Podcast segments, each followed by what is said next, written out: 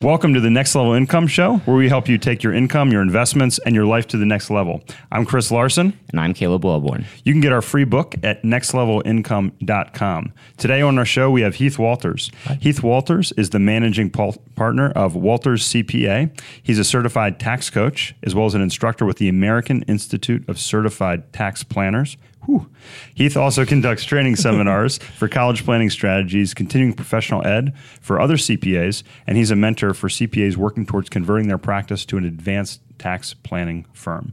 Uh, he also works exclusively with small business owners, providing advisory services to guide them to more of their hard earned money, which we mm-hmm. love, Heath. Of course. Welcome. Thank you. So yeah. glad to be here, Chris. Yeah, this is fantastic. Caleb, great to be here. Yeah, thanks for coming up to Asheville. Right. Little short drive. I know, beautiful area. Mountains are wonderful. Yeah, and uh, I hear you um, enjoyed the drive up in uh, your your uh, fast German vehicle. Yes, so I am a car fan, as we will all know once you get to know me a little bit. So just like you, absolutely love the car, the car, and I love the mountains, love the roads. Yeah. So well, glad to have you here. Thanks. Um, so I originally met your partner Matt, who reached out talking about uh, one of the opportunities we had and and how it might fit with with some of your clients. Mm-hmm. Um, and I've gotten to know you and really enjoyed some of the conversations we've had, which is why we're having you here today.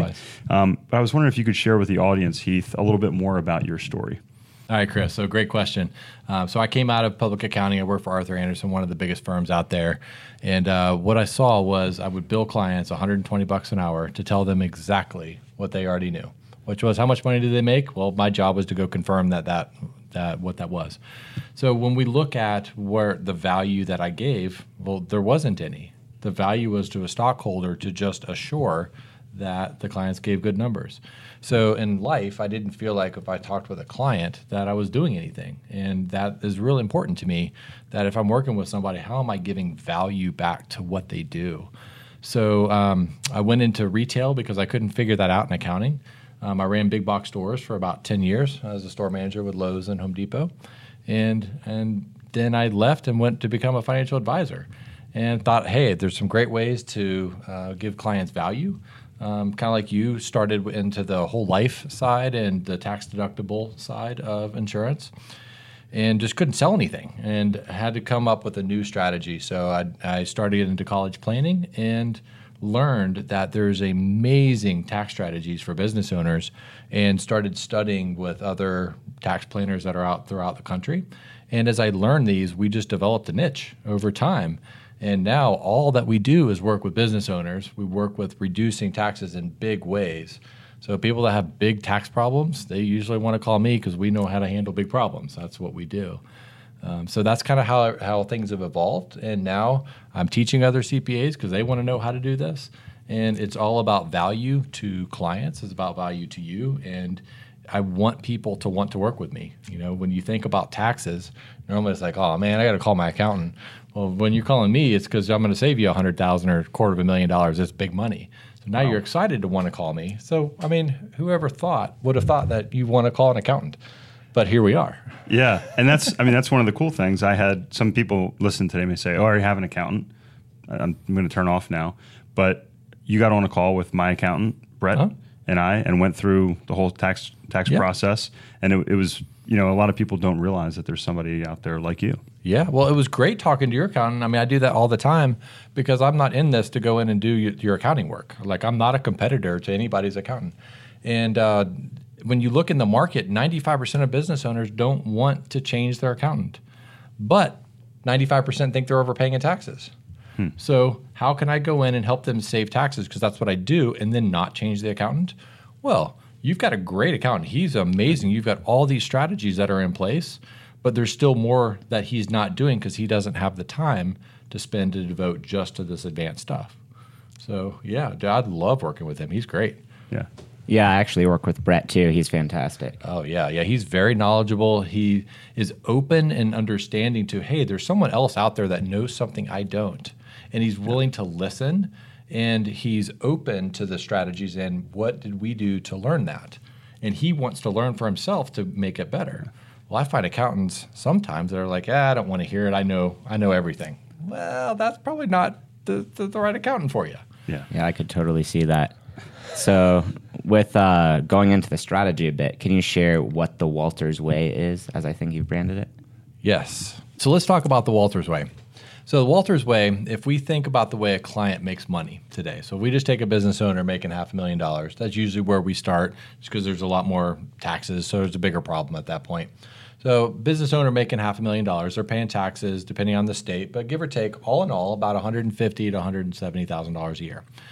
Well, in the traditional sense of doing accounting and doing taxes, we think of, hey, let's go do a Section 179 or doing depreciation or a home office deduction. Well, half a million dollars is going to leave you still with a tax bill of $150,000, and that's kind of what you were experiencing when you when we talked first.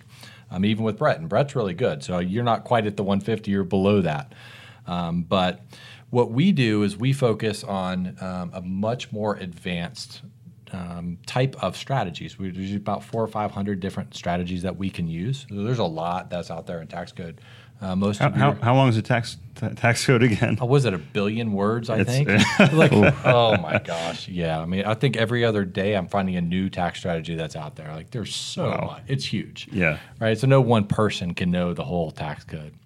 But what we focus on is these really advanced strategies, and that's all that we do. So if you're writing off your car, which isn't a bad thing, what mm-hmm. you are doing, well, I can't make the write off any bigger, right? But when you focus on the advanced strategies, are, these are going to be proactive in nature, things that you have to put in place before the end of the year.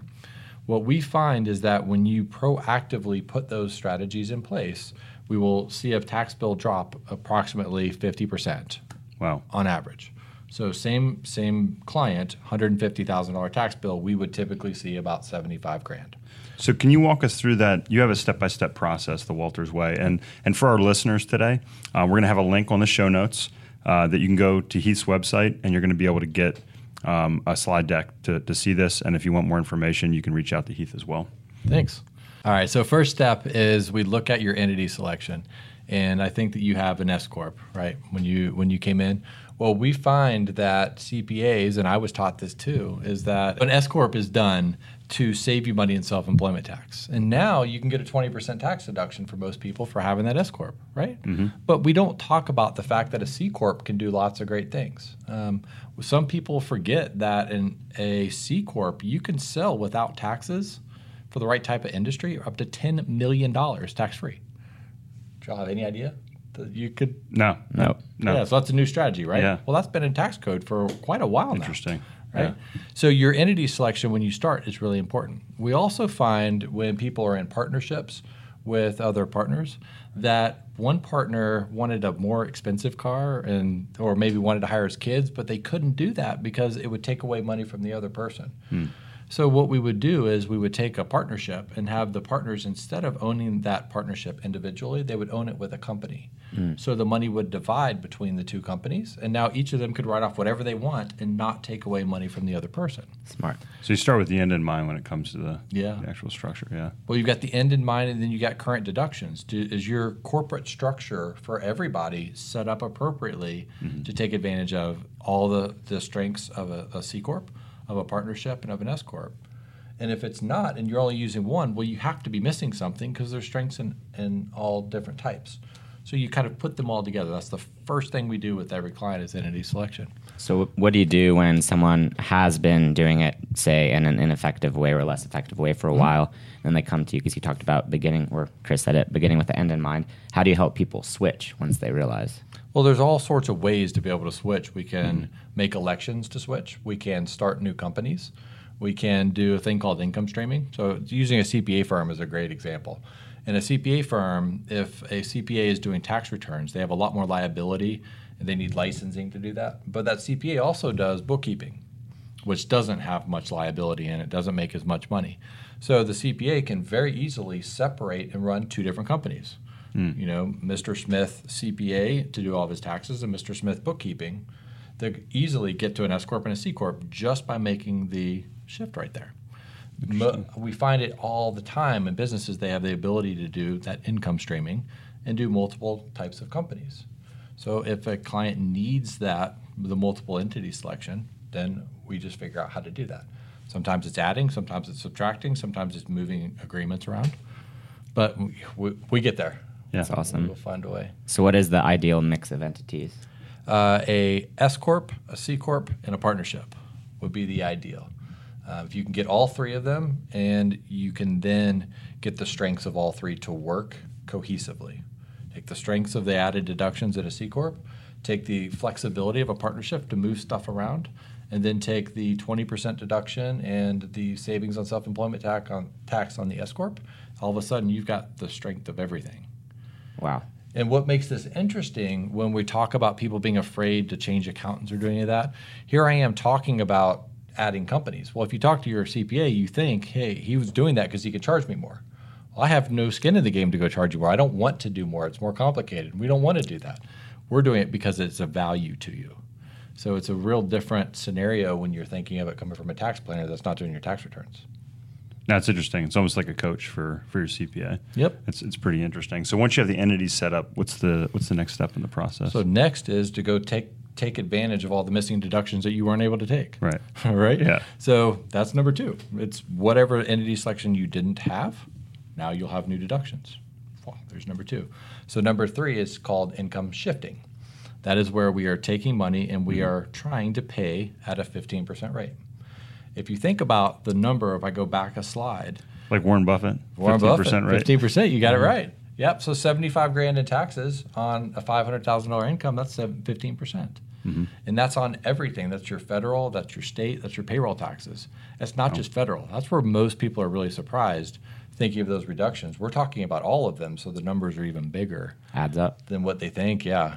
You imagine saving seventy-five grand a year. Yeah. That's a lot of money. Oh yeah, for that especially over the course of a Oh, yeah, yeah. And in the the, course next of a career. decade. Yeah. Yeah, you do that in the next decade. Go add on the uh, the accrual of interest, and oh, man, I mean, you easily pick up a million dollars.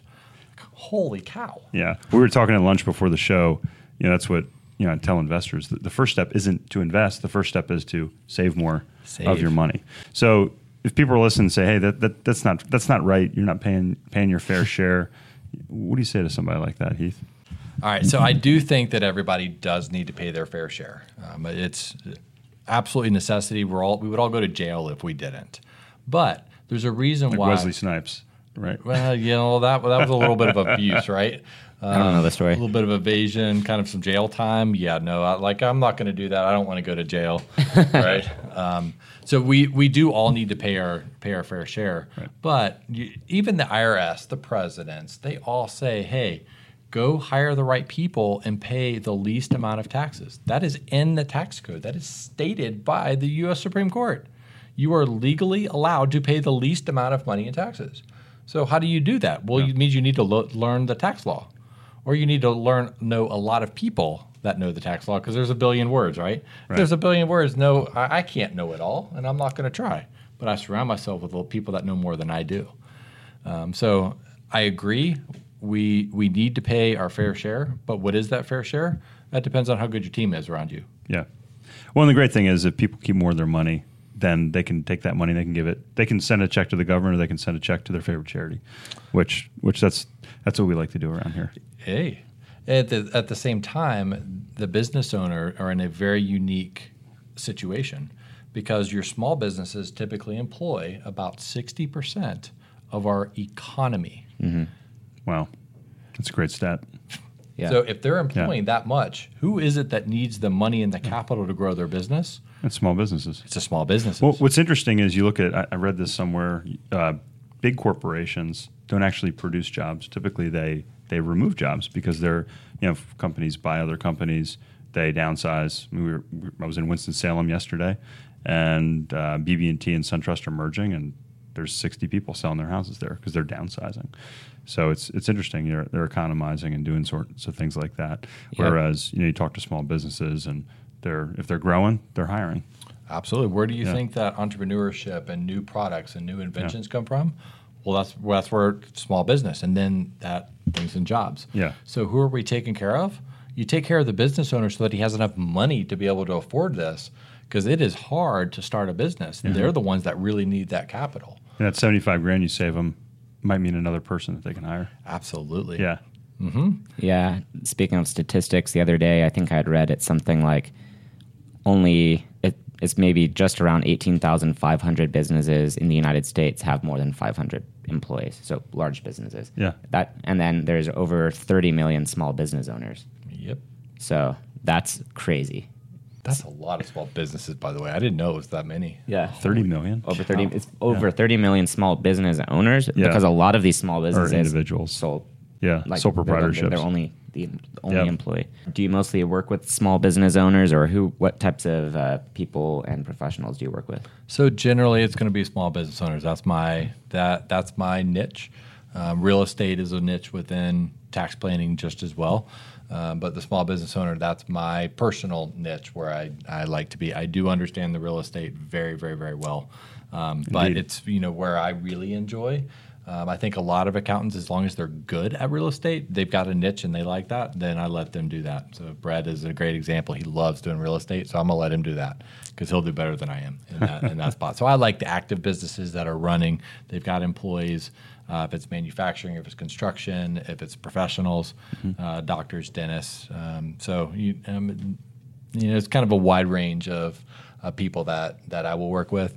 Um, we've got we've got several strategies that work for W two people that are making really really good money. Um, but there's they're limited. We only have like you know somewhere between three and ten strategies we can do for W two. Um, so it's not that we don't have that. It's not that we can't save good money in that. But if you look at where we really enjoy being, it's the small business owner. Yeah. so walk us through a couple of your favorite strategies then, Heath. So I'm sure listeners are, are, are saying, well, what, are these? What are these three to ten strategies for a W two owner? What you know? You talked about some of the entity structures. Could you you know give us a little taste of what some of those strategies might be? Um, so my favorite one, um, I love kids. I love teaching and educating. That's what I went to school to be. Um, but hiring kids. So why do I enjoy doing that? Um, I give a great example of my own daughter. Uh, one of my clients, we used the strategy a long time ago. He was a doctor, and he was recording um, and training new interns coming in through, or residents, I guess you'd say, through the hospital. Well, he's doing all this recording. Well, if someone's doing that, well, that's actually a job, right? Yeah, sure. You do this all the time. So Yeah. what happens if we go take and hire his children to do the video, the editing? Well, how much money can we pay them? Well, that's a lot. Yeah, because we're not talking about like three year olds. Like your daughter's 12, 13. Yeah, she's 12, 13. Yeah, she's old enough to be productive. Oh yeah, yeah. My two-year-old is not on payroll. for the record. yes, there are, are old ways that people use to be able to do that, but it doesn't hold up anymore. yeah, I don't. Yeah. Uh, so age seven, by the way, is the court-tested date. Okay, that's Um, fair. so at age seven- both my boys are above that now. I like that. Yes, very Yeah. good. Court tested. How does it work with child labor laws? Because I know a lot of places you can't hire. Like I'm when I was growing up in Texas, one of my first jobs was working at a grocery store, but they wouldn't hire anyone under 16. And then before that, I was working as a soft, soccer ref because they paid you under the table. When I was like, when I was like, thir- and they would hire people younger than that. So I was like, started doing that when I was 13. Paid cash. It was awesome. Um, but it was because I couldn't get a job anywhere else at that time. How does it work for hiring kids that are like younger? Got it. So um, your your child labor laws aren't quite the same for a business owner and their own dependents. As a parent, we can hire our own children and employ them in our office. Um, last year, we did get a couple inquiry letters from uh, from Social Security because we hired kids that were four, and um, they were legitimately doing work. So it wasn't it wasn't bogus. We only paid them twelve hundred dollars. Um, but they they managed the the board meetings and they took food in and out and they cleaned up. So they actually were doing work. So twelve hundred dollars. And we actually got the letter, and the Social Security says, "Hey, what in the world are these kids actually doing? They're way too young for what we normally see." Uh, so we just sent a letter. Here's the job description. Here's what we had done, and they're okay, very good. You know, no, nothing comes about that. But your your They're not. point, They're not driving trucks like back and I forth know. at the four right or something. like that. no, they're not doing that. Operating Not heavy equipment. Yeah. No, but you can usually find some sort of a job for for us to hire our children. Um, in my accounting firm, my oldest daughter that does not do editing, I can't pay her that much because she doesn't do very much. Uh, but the daughter that's doing editing, uh, my goal is to shoot about forty grand to her this year. Nice. And Wow. if you look at the way that tax law works, I'll shift forty thousand dollars to her, and I might pay ten or fifteen percent in tax on that. Where if I tried to do that myself, I can guarantee I'm going to be paying about fifteen or twenty if I did that. So why not shift it to my daughter? Well, we did this strategy for a for a business owner that had two kids down in South Carolina, and I, I live in North Carolina, and so did he. Well, kids are out of state, so two kids in an out of state hundred thousand dollars a year in college mm. fees. So what we did is we d- created a marketing company for both of the two parents. we shifted about 50,000 bucks to this new company and they actually did the marketing, they did the Facebook, they had a website. And They're probably better at that. They're probably better at that than their parents Oh, are. yeah, way Caleb's better at that than I am. Oh, That's yeah, with age, man. of course. Age advantage. Uh-huh. I'm I'm terrible at it. I got to hire people to go in and do that stuff. Yeah. I mean, there's no way. I'm just now getting into Facebook, and how? Yeah. I mean, come on. I'm like the prime age for Facebook. Yeah. Uh, but anyway, so we shifted this stuff down to the kids. Well, not only did we save a whole lot of money in taxes, well, both the kids got in-state residency. Really? So that saved Wow. them 40 Wow. grand a year by just of that. pulling. Yeah.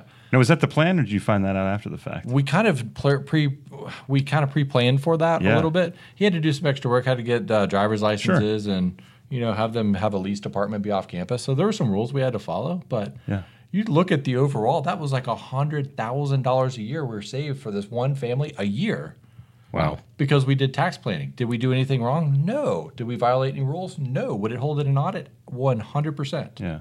Because fifty thousand dollars for two companies to hire a marketing company is nothing. Yeah. Yeah. Well, so tell me. So you, you mentioned auditing. So people, you know, listeners, and this is one of the things that when I started learning about this, I said, well, I don't know if I want to do that. You know, I don't want to be an increased chance of an audit. So t- talk a little bit about that. You know, you, you employ these strategies. When do you see the audit risks go up?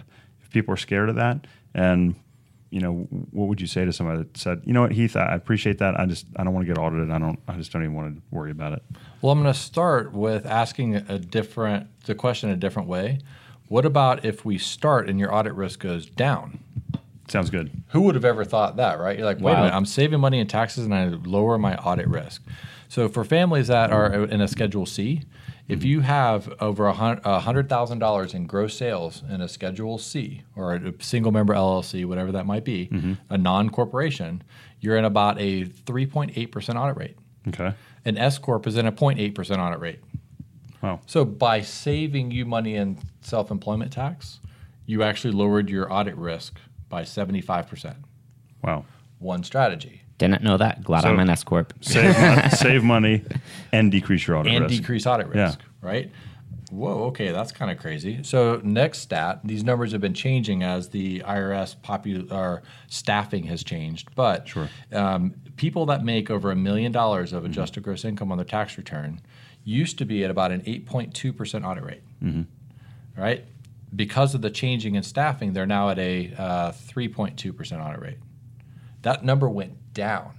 Well, if we go in and employ a strategy like we'll talk about in a minute, but like call it a captive insurance company, mm-hmm. which might have a high audit rate, well, at the same time, we could drop your income below a million and we all of a sudden dropped your audit rate because of the fact that we understand how and when the IRS audits where. So you've got to look at all of the factors and what causes audits, what does not cause audits, and how do you structure an entire plan, being cognizant of that. Because I don't want to go through an audit. You guys don't want to go through an audit. But you also don't want to miss the opportunity to save the money in tax. What's the rate for people making less than a million? It r- varies, but um, uh, typically it's going to be about 0.8% is Okay. typical audit. 0.8% Yeah, audit rate. 0.8. So that's Gotcha. what you're saying by getting them Yeah. below the million, then you reduced it. Yeah, that that Okay. that in and of itself reduces the audit risk. Gotcha. Interesting. When we're looking at when we're talking about audit risk, we have to look at the whole picture and we also have to look at particular strategies.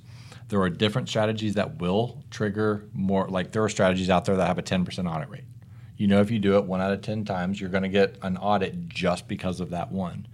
And when you do things like that, you have to be very proactive in nature in your filings and how you report those. Those are typically for more aggressive type of tax planning strategies mm-hmm. where people are making a lot more money that are going to deal with those type of things. Um, make sure you're around an accountant that understands the filings and how that is done. Uh, there's lots of things that happen in that in that space to me, when we look at things that are a lot more aggressive, that are that have a bigger audit rate, then we need to do a lot of due diligence on the vendors because the vendors are the ones that are going to help us with kind of being able to get through an audit if we were flagged.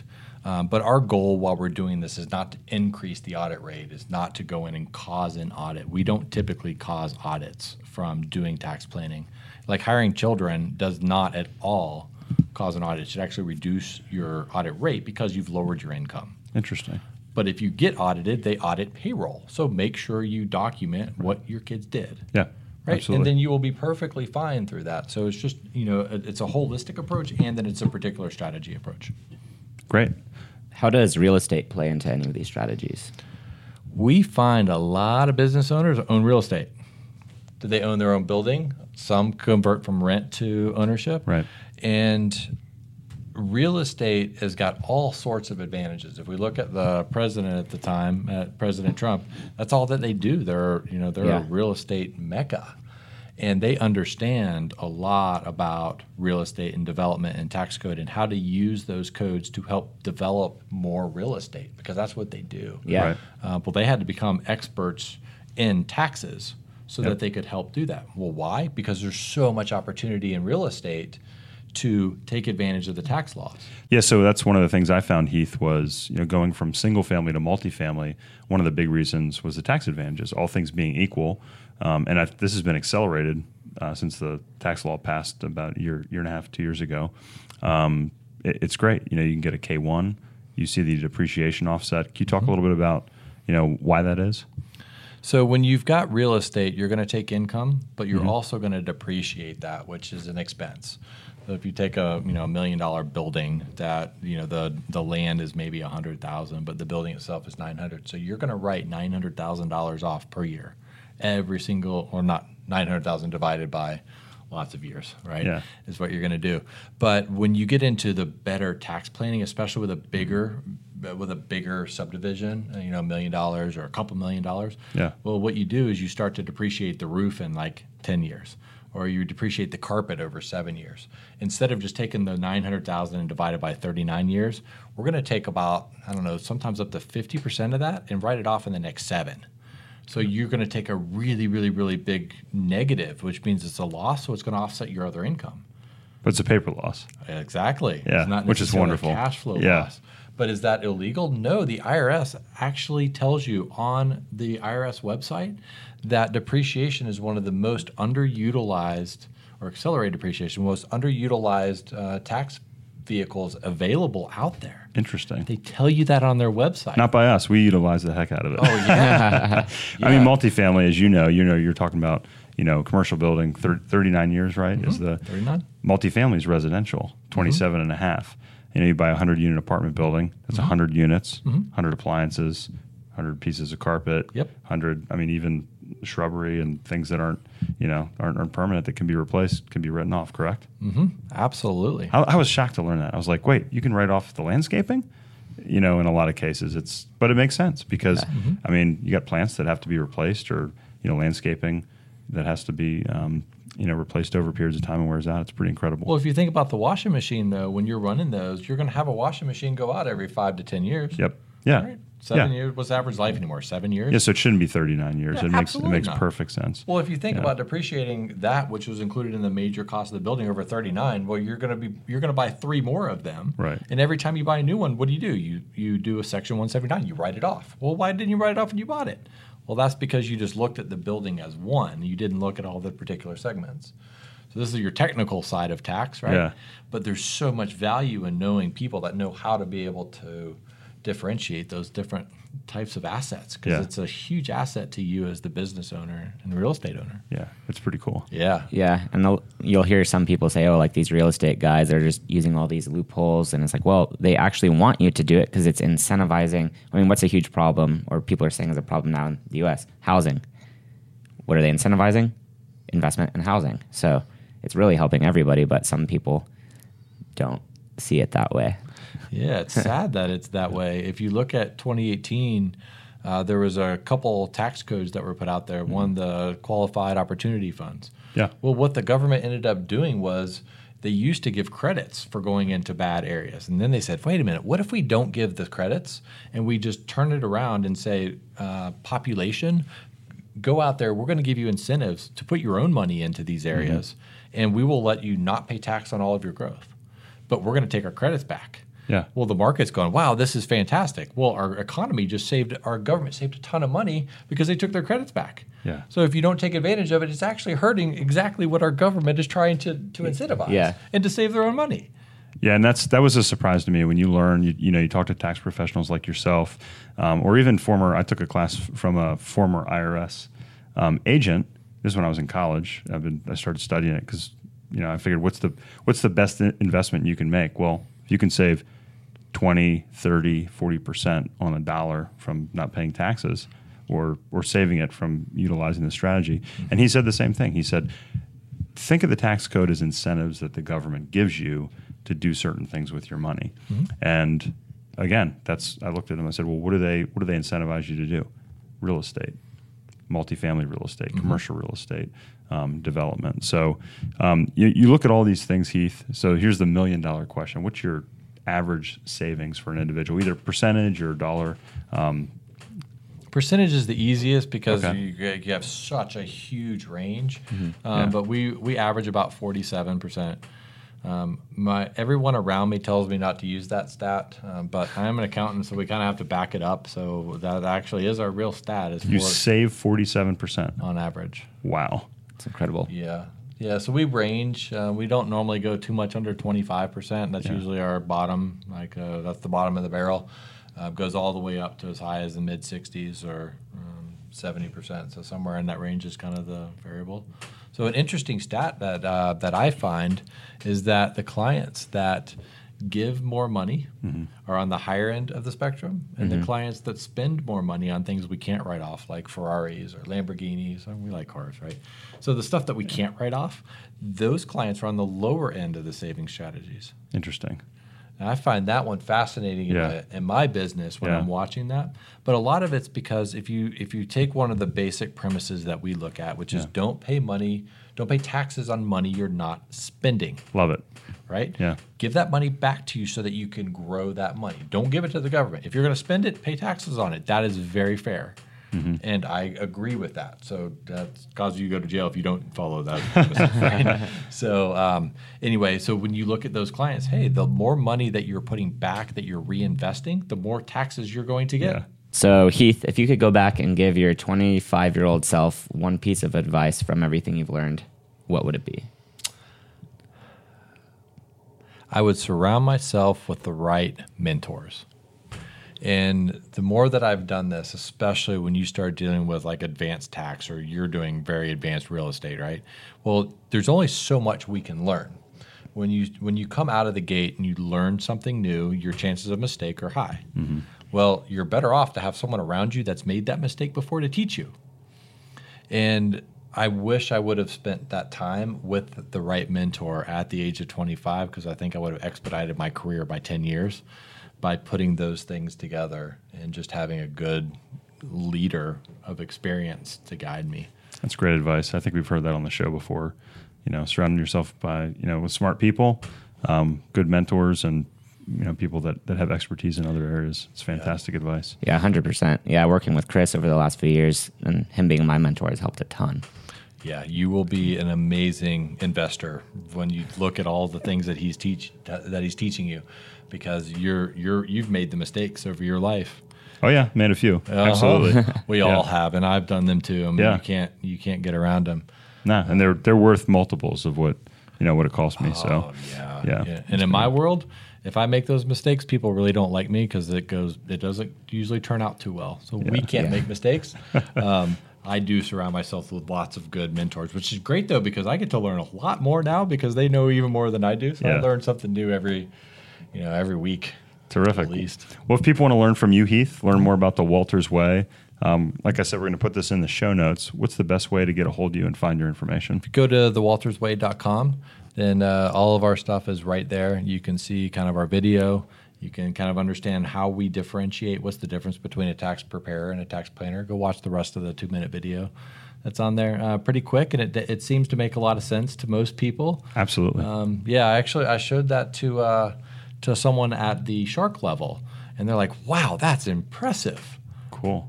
So if you can explain tax planning to a shark and go, "Man, I don't have any of that stuff," you know that it's working and it's in a simple format that it makes sense to to anybody if they're super wealthy or if it's just a regular individual. Awesome. We'll go to the waltersway.com, get more information on the strategies that Heath shared today. And you can also go to nextlevelincome.com, get your free ebook, and learn more about how you can join our club and have access to our investments in the future. Thank you for joining us today. Really appreciate your time today, Heath. Thanks.